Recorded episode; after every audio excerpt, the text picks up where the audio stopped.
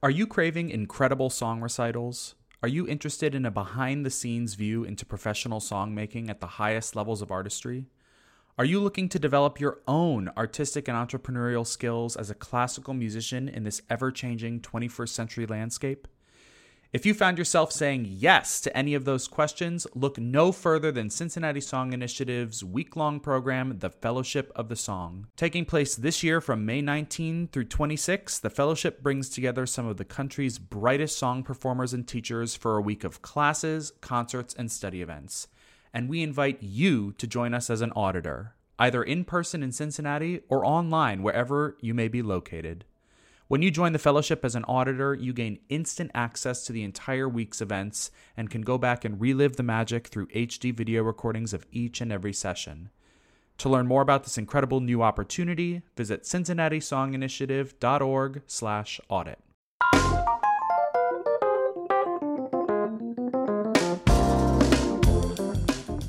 This is Song Cycle, where we gab with cool people who bring their innovative ideas and projects to life to contribute to a more vibrant society through song. I'm your host, Sam Martin, founding artistic director of Cincinnati Song Initiative. Let's get into it. Whether it's performers with amazing stories from the stage, entrepreneurs and administrators who work tirelessly to push our industry forward in exciting ways, composers with an eye toward the future of song, or anybody else in this big community, I want to hear from them and share their stories with you.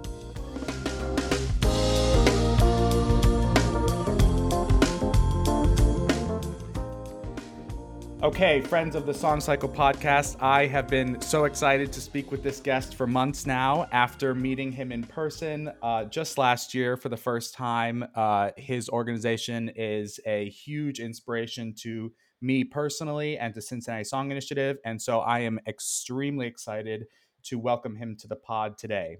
Let's hear a little bit about him first. Sholto Kynoch is a sought after pianist who specializes in song and chamber music.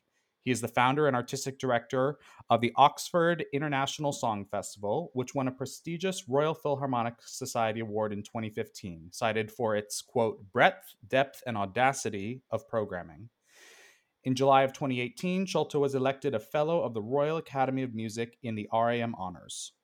Recent recitals have taken him to Wigmore Hall, Heidelberger Frühling in Germany, the Zeist International Lied Festival in Holland, the Life Victoria Festival and Palau de la Musica in Barcelona, the Opera de Lille, Kings Place in London, Opernhaus Zurich, Maison Symphonique de Montreal, and many other leading venues and festivals nationally and internationally. He has recorded live at the Oxford International Song Festival, the first complete edition of the songs of Hugo Wolf. Other recent and forthcoming recordings include discs of Schubert and Schumann Lieder, the complete songs of John Ireland and Havergal Brian with baritone Mark Stone, recital discs with Martin Hessler and Anna Stéphany, and several CDs with the Phoenix Piano Trio. Please go check out the remainder of his eh, impressive and lengthy bio. But for now, welcome to the pod, Sholto Kynoch.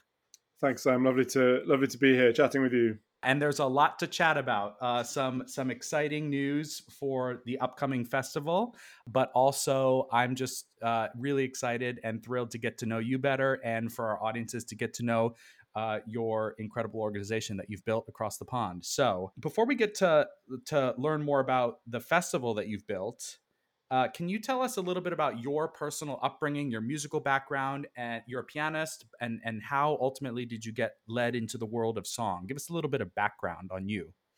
Yeah, I mean, not wanting to go, you know, too far on the detail, but I didn't come up from a, a musical family particularly. Um, you know, I grew up. Uh, my mum was keen on music, but I started having piano lessons when I was six or seven, but not in any kind of serious way. It wasn't a a big thing for me. And I, I mean, I always say, but only half in jest, that it was when I went to a, a very enthusiastic rugby playing school that I realized that if I had music lessons, I could miss rugby and play piano instead, which seemed like a much, much better option. And I suddenly became fanatical.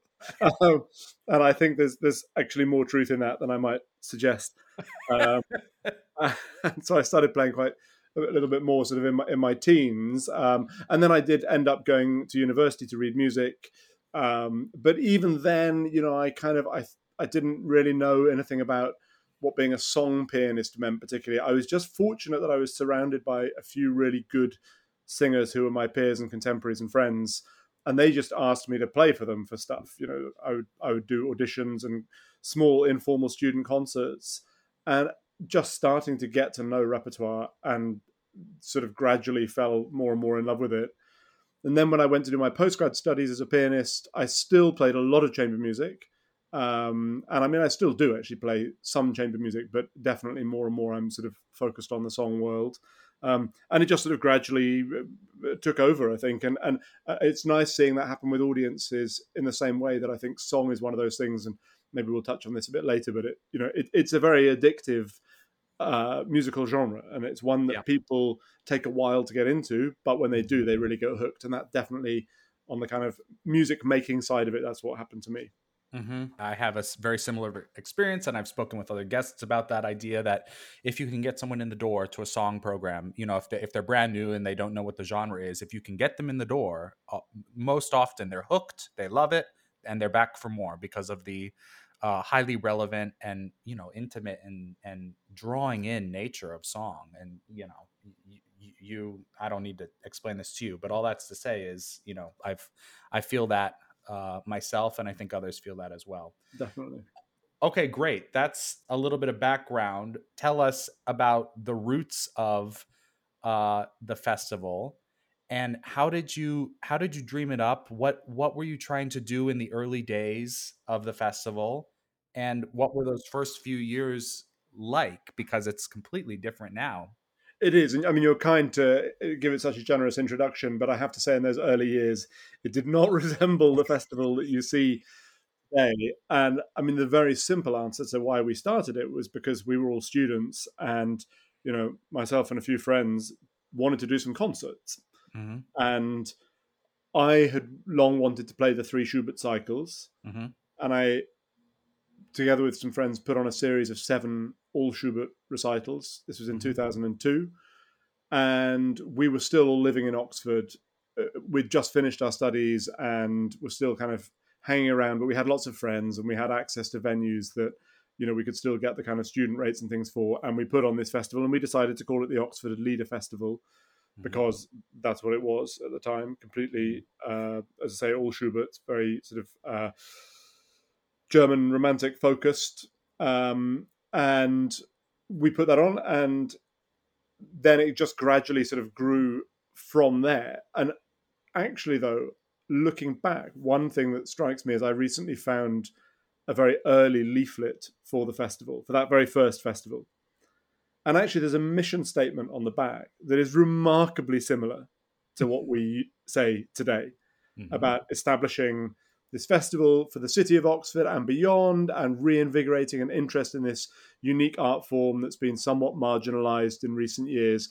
A lot of it was actually, I thought everything had changed, but in fact, a lot of it was really quite similar. So some things haven't fundamentally shifted so much mm-hmm. as I as I maybe would have thought.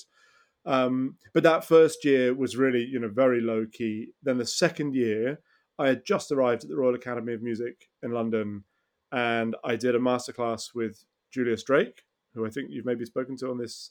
Indeed, indeed. And um, you know, Julius, I now know very well, and is, is a, a, friend and colleague. But at the time, you know, I trepidatiously went up and approached him and dared to say, you know, Mr. Drake, sir, you know, please, might you be so kind as to come and consider performing in my little festival? and he said, well, I've got this baritone I'm working with. He's a nice guy. I think he might come, you know, and I think he's he's he'd, he'd really do a good job for you. And I said, well, that sounds great. You know, who is it? And it was a guy you might have heard of called Gerald Finley. and and that was the first kind of professional concert we had. And I remember that concert to this day. Uh-huh. Um, I've I've actually invited Gerald Finley back every year since, and uh-huh. we've never yet found a date for him. Uh, but so it's the, still the only time he's ever been to us. But it was an unbelievable concert, and, and everybody in the room was blown away. But for me, it was. I mean, I had been to great song recitals before, definitely, but that was a sort of turning point. I was like, actually, we're doing something special, and it was also mm-hmm. the point at the end of that festival where um, a few people really started saying you're doing something quite special here. You've, you've got to keep it going and, and do more. And that's where we, you know, we started to kind of sow the seeds of professionalism at that point, even if it took us a while to really grow. That's great. I mean, I I hardcore relate and remember feeling very tiny in the early years of CSI and trepidatiously, as you said, asking people that I so looked up to if they would consider coming to perform. And I think like like your experience with Julius and Gerald, you know, people really are happy to come and do these kinds of performances, song song performances. Uh, I've spoken with so many artists, especially if they're on the opera circuit, where where these kinds of uh, performances, while no less intense in artistic quality, still come as a salve and a balm and a relief artistically for people doing so much other uh, activity that involves many more people, many more logistics, uh, uh, less artistic control, right?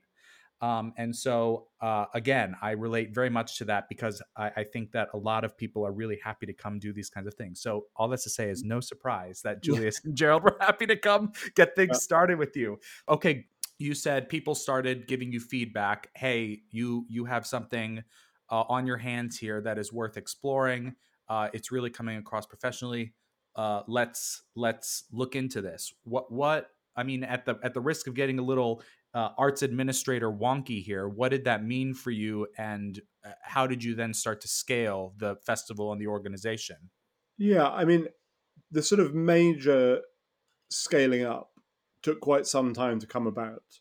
So, in those early years, from kind of 2002 all the way through to 2014, we did definitely grow, and we grew quite a bit. You know, we put on far more concerts each year um, we realized we got to a point probably in the sort of you know 2007 8 where we realized that actually by putting on more concerts in a day you really made it into a festival that people would kind of allocate time for and you could you could put more in uh, and actually see a greater number of people attending everything by doing um, a, a, busier more packed and ambitious program mm, interesting we I think I can't remember when we had our first kind of real administrative help. I mean, um, a colleague who still works with me to this day was one of those very early people who approached me and said, "I think you're doing something special." And he had been working in um, in fundraising for lots of different organizations in the music business, and he um, he came in and really helped us establish our kind of friends scheme in those early years. And obviously, mm-hmm. that's to this day, you know, the, the money and the fundraising is a huge part of it, um, more more than ever, really. Uh, but that's that definitely was our sort of first step to professionalizing. And a few years later, we took on a very part time administrator to help us kind of um, grow. And, and over the years, we found just, you know, in practical, as you say, kind of um, admin terms only, we've always found that as long as you make those steps at a sensible time, it's always the right move to expand like that. And, you know, you, you everything you do professionalizes and therefore pays for itself. Um, right. Very quickly, but it's just just doing it at the right time. But in terms of the kind of the real big step up um, happened in 2014 with our Schubert project. Um, and that was just a very long held ambition of mine was to do the complete Schubert songs. And it took three or four years at least to plan. Uh, we were the first festival in an intense period like that, just in three weeks, to do mm. every single Schubert song. Mm. And we created this enormous and very ambitious program that I look back on and think, how the hell did we do it? But I also loved doing it. I mean, it was the most rewarding couple of years doing all the detailed prep for it. But we we had this whole concept of bringing Schubert's Vienna to Oxford, so it was more than just a lot of songs packed into a short space of time. It was also plays and sort of events happening in the pub and museum visits and uh, and lots of you know, chamber music, also lots of choral works and study strands, new music. It was this extremely ambitious undertaking, and we tripled our turnover from one year to the next. Wow. And then actually afterwards, it was such a success. That's what we won our Royal Philharmonic Society award for. And after that, it was something that we actually we then sustained at that level and grew from there. Um, nice. So that was the kind of you know the the major turning point. And since then, you know, we more people have joined the team. We're now, you know, doing hundred plus events across the course of the year, and um, right. yeah, growing and growing. You've got great partnerships with the local colleges. Um, from what I experienced last year, you know, concerts don't p- take place in just one locale. No, we use about Um, 20 yeah. spaces around the city overall now. Yeah. Right. And tell people, and this will take us a little bit towards what the festival looks like today. Tell everybody, I mean, what exactly is um, the annual festival? Because Cincinnati Song Initiative produces concerts about once every two months. I, you know, single concerts. So tell Yeah. people what your festival format looks like. Yeah, so it's we do run events across the year. We have a little spring festival, we have a touring program, but our main activity is focused into two weeks in October. Um, and I think I've only referenced Schubert as a composer up to this point, but as you have seen in our program, we're very, very much more wide ranging than that these days. Um, I think last year we had songs in 14 different languages. Um, and we have about 80 events in the two weeks. And that's a combination of very high profile sort of song recital, you know, straight song recitals in our sort of evening slots um, with some very well known artists coming in um, from across the UK and Europe um, and occasionally from the US also. Um, and then during the day, we have a, um, we tend to have kind of, we have a very strong theme with each year. So this year we'll be uh, looking at art and song uh, and connections between the visual arts and poetry and music. And during the day, you can expect to see other concerts, but that tend to be very tightly themed. And we'll pick up on a particular aspect of that theme each day and really unpick it in a series of talks and um, study events. Um, we might also do like a, a, a walking tour around the city, um, working with partners with the museums and the libraries in Oxford uh, to kind of bring these subjects to life and do anything imaginative that we can to kind of make as much variety as possible over the fortnight and really make it something that people you can either dip into and just come and hear a you know really famous artists doing really famous music or you can really come and uh, and experience something i think uh, if not totally unique certainly quite special and it's an amazing place for it as well It is totally unique. I can confirm that, and it is so immersive. If if that's what you want, uh, I was only there last week for one week out of the two, and I was completely bamboozled, uh, and and enjoyed going to almost everything uh, for that one week. Let alone you know a full two weeks. Um, there, uh, like you said, I mean, five, six, seven, eight events a day. Um, where you can go to one individual concert and be absolutely wowed, or you can zoom out and look at the whole gamut of events and how they relate to one another and how it ties into your larger theme. It's it's absolutely incredible, and there's something for everybody on every scale, no matter what you're up for. So um, it, it really is something to behold. So you have some exciting news. The new festival will occur this coming October. So so tell us a little bit about uh, this upcoming festival, whatever you're willing and able to share, and also the exciting news about the whole organization. I'm not just willing but excited to share uh, and and eager to share. So I mean, as you know, this festival's now been running for 22 years nearly. Uh, and we've always been the Oxford Lieder Festival because, as I've outlined already, that's where we kind of began. It's where our roots were. But we also have stretched significantly beyond the sort of very uh, romantic German repertoire that we began with. And so we've finally taken the decision to change our whole brand and become the Oxford International Song Festival, as you. Um, and in some ways, this feels like it's not a big step at all because actually, you know, we're just the brand is catching up with what we do anyway. So Right, right. it's no big deal. We're not fundamentally changing other things, but it also feels like quite a good statement of intent. You know, what Yeah. we we really want everybody to feel like this festival is open to them and they should come uh, regardless of their spe- specific interest. I mean anybody who's interested in words or music and this year in art as well you know should should be stepping through the doors. Um, uh, so that's what we're unveiling with this the new program for this year. As i say it's called art song which is a little play on uh, a, a, term that I'm not actually very fond of. I think is in some ways art song is worse than Lieder in terms of making it sound a little bit niche. So it's a kind of deliberate play on that, which maybe in itself I appreciate is a little bit of a niche in joke.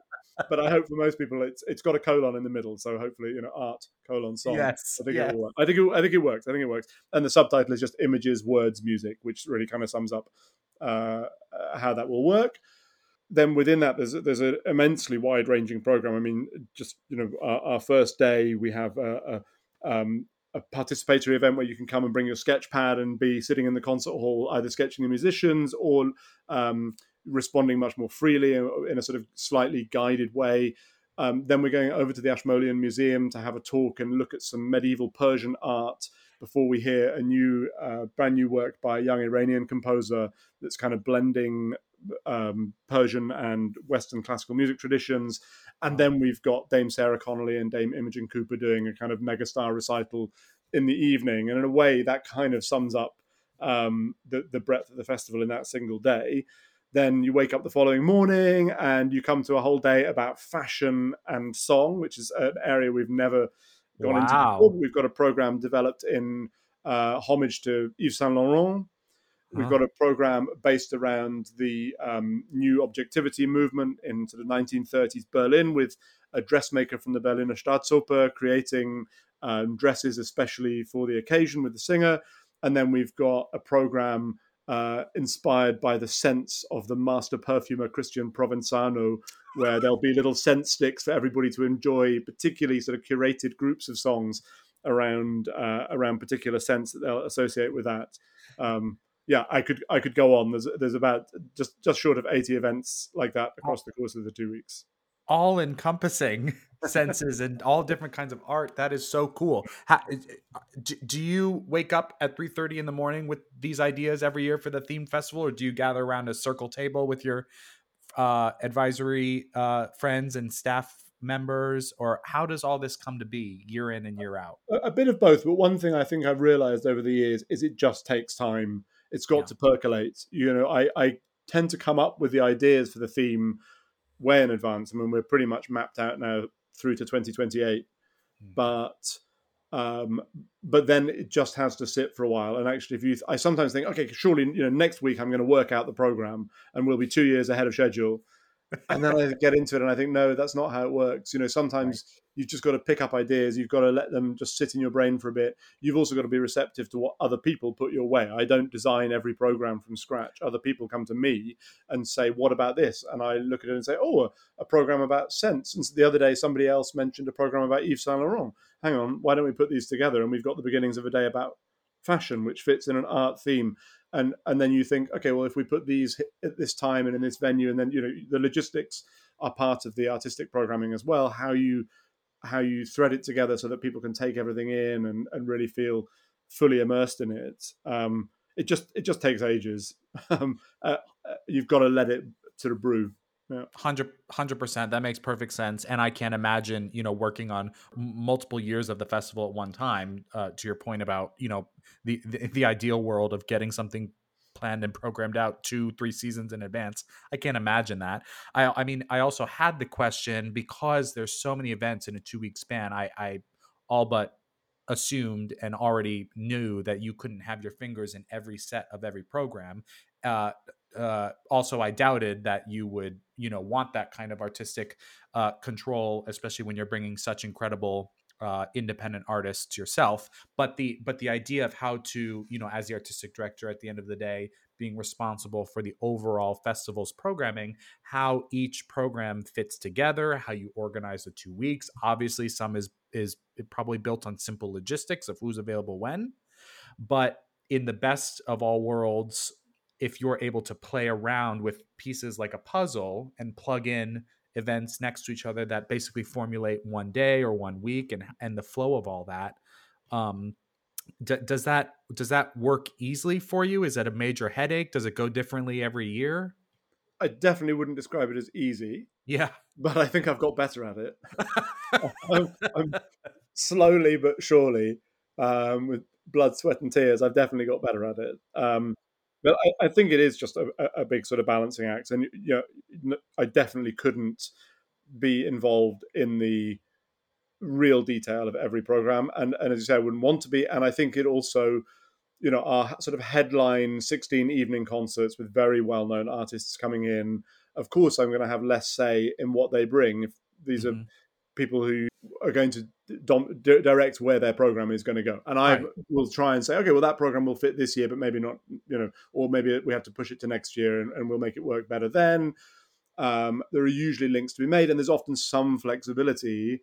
Um, so it depends a lot who you're dealing with, and sometimes you'll you'll see a day that's very very tightly themed, and then one program that actually isn't really in the theme of that day, but I just think it's a really good program with a great person, and that's the date they're available. We also have to be pragmatic and not dogmatic. And I, I think you know I, I want people um, to do the concerts that they want to do as well. The last thing you want to do is everybody to be coming into the festival feeling like they've learned this bespoke program for you, which is some sort of you know genius bit of clever um, intellectual programming, but that doesn't actually fit with what they need to learn or doesn't suit them at that time. So it's it's just endless sort of balancing.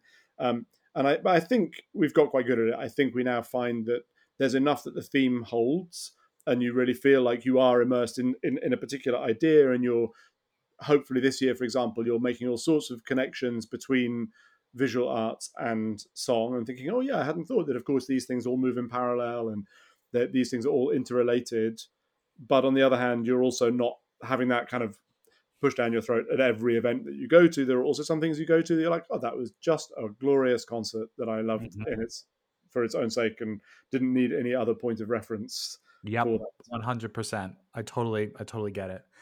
So this all sounds amazing. Uh, tell us about the Young Artist Program that that that Oxford runs and the kinds of opportunities that that provides to the next generation of yeah. songsters.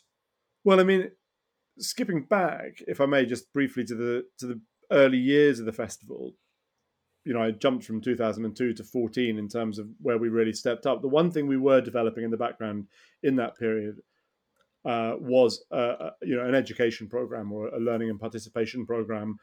Um, and I do think, in hindsight, one of the advantages of the way that we grew as a festival is that we were basically developing a program for young musicians while I was still a young musician. And I, I would hesitate to call myself that these days. But you know, in the early days, I was a student for the first four years of the festival. I was actually still a student, um, and after, you know, and then I, I, was I was going through those early days of my career while I was also trying to build this festival. So I was very aware of what made good programs for young musicians. I had just stopped doing competitions and residential courses and all these sorts of things.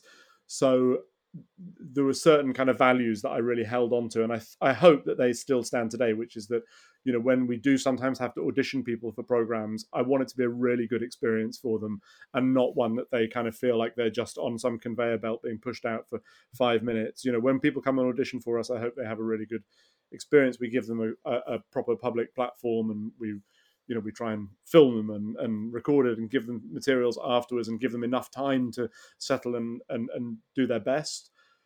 Um, and then if they do get onto our young artist program we've recently restructured that a little bit but um, the the the program is uh, sort of 18 month program that they do this audition for. They then get various training opportunities across the 18 months but in particular the opportunity to come and live with us for a week during the festival uh, and study intensively this year with um, Wolfgang Holzmair for a week and then a number of guest tutors. They also get, in the first festival of their tenure, they get a sort of short showcase performance of sort of 15 minutes at the beginning of one of the kind of celebrity evening recitals. Mm-hmm. And then the following year, they'll come back and give their own full showcase recital. So over the course of 18 months, we also send them off to various other promoters and um, both around the UK and also some internationally. So they get a lot of performance opportunities. They also get training opportunities, and then it all sort of culminates in this big um, sort of full recital at the festival at the end of it. Um, and I, I, think it's a really excellent program. And we just at our spring weekend last weekend, we just had those showcase recitals, and uh, they were just amazing. I mean, they did so so well, and the standard is amazing. You know, just just right up there. Um, brilliant young professionals. So we do a lot um, in that in that sphere to kind of support that, and, and we also worth mentioning. You know, we have a fantastic project in local schools working with with much younger people as well. Mm. Not obviously not in a profession, not looking to uh, for professional training, but for inspiration and for creativity. Uh, so that that side of our work is is really important and has been for a long time. That's great. Um, and also part of the festival, in addition to the young artist track and the concerts. You mentioned this before, but uh, for anybody interested in learning more about the festival, can you delve into a little more about the study events and all those other sort of not ancillary, but other events that aren't necessarily concerts that help round out one's experience? Say someone who's not been to too many song performances before wanted to, you know, try out the festival, all these things to help elevate their experience besides just concerts. Yeah, so I think um, we don't have a kind of official affiliation with the University of Oxford. We're not part of it. We're just an independent arts organisation, but we work very closely um, with with people here. We are, you know, we're based obviously in a city of learning, and increasingly we use that to our advantage. Um, we are also, you know, song is an interdisciplinary art form, so I think it's great that we have this wealth of incredible minds on hand at any time to kind of talk about lots of different aspects of song. Um, what you don't tend to see so much at the festival, I would say, is the kind of historic pre-concert talk. You know, this we, we have some program notes that you can read if you want to know about that. Right. What we try to do is more kind of, um, well, I mentioned already the idea that on our opening day, where we have this new um, uh, piece by the Iranian composer called The Phoenix, um, and we actually will be working with a professor of um, Persian studies uh, who'll be talking about Hafez and medieval Persian poetry and the themes that have then run through Persian and Iranian poetry all the way to the present day. And then we'll be talking to a curator from the Ashmolean Museum, and she'll be talking about uh, Persian Iranian um, art, and again the kind of linking themes that have gone through that. And then we'll have an expert in the field of Iranian classical music who's also going to sort of see how all these things bind together.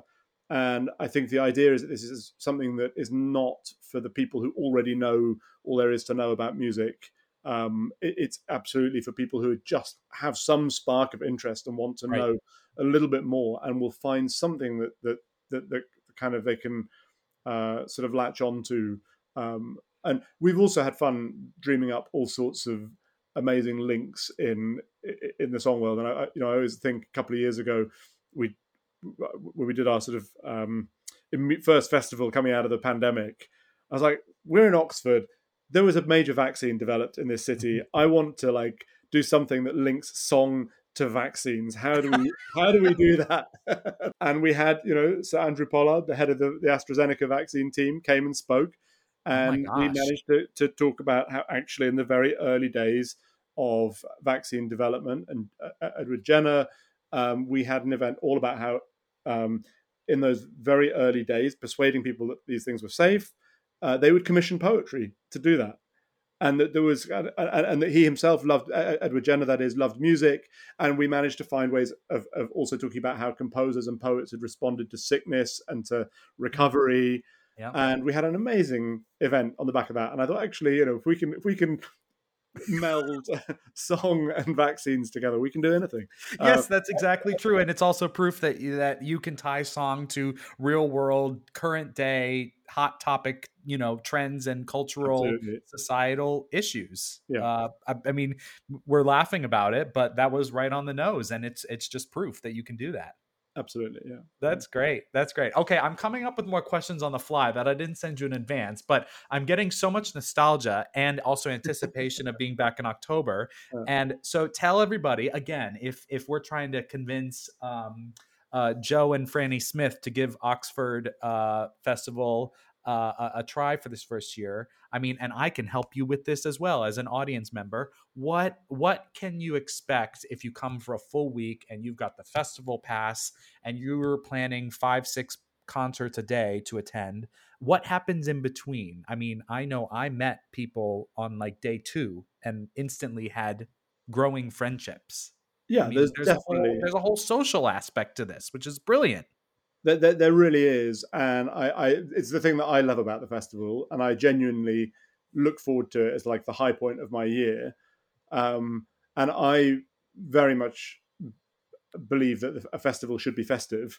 Um, you know, and, and, I am at the at the if I'm not playing, I'm at the door welcoming people myself, and our team are all like that as well. I think you would agree that our team yes. fantastic and unbelievably friendly bunch. We're very lucky. Um, and, and, a lot of it is about you know everybody who walks through the door has to be greeted with a smile and made to feel like they're they're absolutely part of it. Um, and yeah, people head off to the pub or the cafe and they eat in between times together. Um, you know, bring comfy shoes if you're going to do five or six events a day because mm-hmm. you're going to be moving around a lot um, mm-hmm. between times. But there's always, you know, there's so much to take in in Oxford as well. Um, so I think people people do definitely make a kind of you know destination of it. Come for come for a week or even or even the full 16 days, um, and, and definitely kind of that that sense of it being a big kind of family uh, uh um, and, a, and a place to meet people who are really passionate as well. Uh, I think is a great asset of the festival and something that I really love about it, and definitely feel that that's one of the things we we do see our, our audience grows year on year, and and more and more people are coming in to visit from overseas and further afield, precisely for that for that atmosphere. Mm-hmm. To be in Oxford, it's an amazing city. Uh, to be able to take in so much in the festival, other things Very as well. Special. But I think that is a really important part of it. Yeah, hundred percent. So if you have something to say on this, great. If not, that's okay too. Is there anything specific that you want the festival to tackle and mass in the future? Are, are you hoping to move it in a particular direction, or are you comfortable with where it is now and it's these rotating themes year after year that really says something different? Or is there something more that, that you want this to grow towards? It's a very good question. I think at the moment we are um, well i've always felt that if i woke up and i felt that next year's festival could be the same as this year's festival i should stop doing it mm. uh, you know 22 years is a long time to be running a festival and i don't want to be a stale festival director who just does the same thing from one year to the next and as things stand i don't think we're at that point yet i'm still pretty fired up about you know developing stuff and being bigger and better year on year.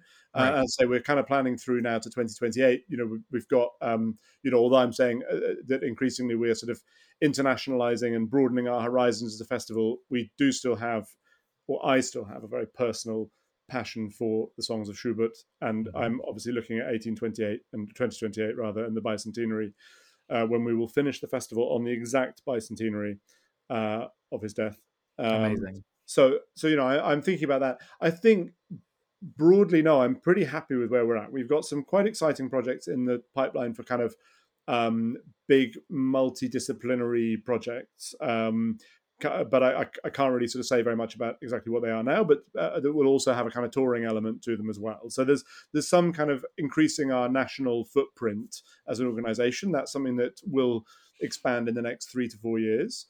Uh, within the festival itself, I'm pretty happy with the shape of it, but there are always things that we could do even even better. And at the moment, we're on a really big drive to get more people to come in, and that's you know part of that is this rebranding and just saying, look, it's not you know we started out as the Oxford Lieder Festival, but you, you, you don't need to know what that word means to to enjoy this. This is just a, this is just song, right? This is just something that everybody can connect to in that way. So there's a there's a big part of it that's about demystifying what song is about and getting getting people in. Um, and, and actually, just to, to pick up on one thing that you said earlier about about this kind of, um, or the, you know, we both touched on about this kind of addictive quality of song, and I I nearly jumped in then to say one really interesting thing that happened a couple of years ago. We had a bit of research undertaken at the festival, um, actually for somebody's PhD in sort of audience um, behavior at, at, at song recitals, audience interaction with song, and we basically basically bribed some people to come to the festival who didn't want to come. Oh who were. Um, culturally aware non-attenders. So there were people who go to classical music concerts, go to the theatre, go to art exhibitions, are culturally interested, but felt like, oh no, song's not for me. I don't want to hear, you know, songs in foreign languages. I don't like singing in the classical style, whatever it is they don't like about it. And we basically bribed them uh, to come, but they had to come to at least five events and write up their experiences and do an interview afterwards. And it was very interesting. But the really the big thing that I took away from it was that. Um, uh, well, one person said in particular in their fourth visit, well, they said afterwards that it was only in their fourth visit that they had realized that it was acceptable to look at the singer what? Um, and I suddenly had to sort of do it, take a step backwards and say, of course, when you go to this there are some weird things about it. Like it's not like going to the opera where all the people on stage are singing to each other and they're probably 30 meters away. They're Right. probably in our venues a maximum of 10 meters away from you and they're Right. singing it to you. They're Right. looking into your eyes. They're making you Right. feel like they're looking into your eyes anyway. And like they're pouring out your heart. And actually, you know, I'm now very used to that. You're very used to that. But not everybody's very used to that. And it is a Right. quite a strange experience. And I, I um, there were other bits of that same research that made us realize that really someone needs to have come to at least four events before they're going to start to kind of really go, oh, I see. That's why this is so amazing. That's why people are Huh. to other. That it doesn't reveal all its secrets on the first visit. Of and course. so I guess I, I mention that sort of always because I feel like if anybody is listening to this and thinking, you know, oh, I might I might give it a try, that they shouldn't expect it to unlock everything instantly. I mean, you know, what in life does, but I think song in particular, you know, you keep sort of finding out more and more about it. But there's something about the kind of concert experience that I think is so amazing Yeah. once you get into it. But but uh, but as a promoter, I have to be very aware of what it is that that will get will will engage people, um, Yeah. and, and help them find that. That's so fascinating. And actually, I mean, that's the perfect segue into what makes song unique and stand out from other genres. And I ask basically all of my guests this question why, especially if they, uh, you know, engage in other genres as part of their career and their lives, opera, uh, symphony, chamber music, whatever. What, why, why song? And to sort of piggyback off of what you were saying and what your research revealed, I I would say that that audience members should embrace and and expect and if they're trying out song for the first time to understand that it is so much more bi-directional between the audience and the performer. Whereas like you say in opera the performers are singing to each other and they're singing a, a, a set story. Um, but that at a song concert you can and should expect much more interaction between the performers and audience and and hopefully one can come to look forward to that and being part of uh, that experience in a very interactive and active way as an audience member maybe it could be a little bit weird like you said if, if you're if you're experiencing that for the first time but um, at the end of the day i believe that is one of the most special and um, engaging and unique things about song. I mean, do you, I, if you have anything to add to that, why song, um, and and how it's unique, please please jump in there. Well, I mean, I I, I just think you you really hit the nail on the head. I mean, I think you know if you ask singers what the difference between opera and song is, they'll often refer to the difference between telling lots of short stories in lots of different characters in one evening Mhm. than than one big narrative arc that you would find in an opera and playing one role, and that is important, and that's a major difference for them. But I I would absolutely say that for the audience, it's um, I mean th- th- maybe there's something to be said for the kind of the um, the nature of the text that you're encountering. You know, if you come at this as someone interested in poetry, uh, you will not always, but often you will encounter great poetry as well as great music in a way that you don't necessarily have at the opera. Um, but yeah, I for me just the the the, the thing of that direct communication that is so close, and I I've been once or twice to song recitals in really huge halls, you know, Mhm. major two three thousand seat venues. It just doesn't work. It's just not what it's about. You've got to be close, and we you know we never have um, a venue that's I mean at a push four to five hundred people, but generally with you know we're in tiny halls. uh, You know our central venue, the Holywell Music Room, is the oldest concert hall in Europe, and you know it just seats a couple of hundred people. Eh, There's no bad seat in the house Right. everyone's up close and there's that just that feeling that the singer is right there for your personal benefit you know they're really communicating directly at you and I, I that is just it is it is unique i mean there's no other you know imagine a string quartet all standing up and staring at you while they played it exactly. Uh, that that so that you know uh, I, I think it, it's just it is an it's an amazing amazing thing. The other thing, I mean, I for me, I never f- w- w- try not to forget that the thing I also just really love is the sound of it.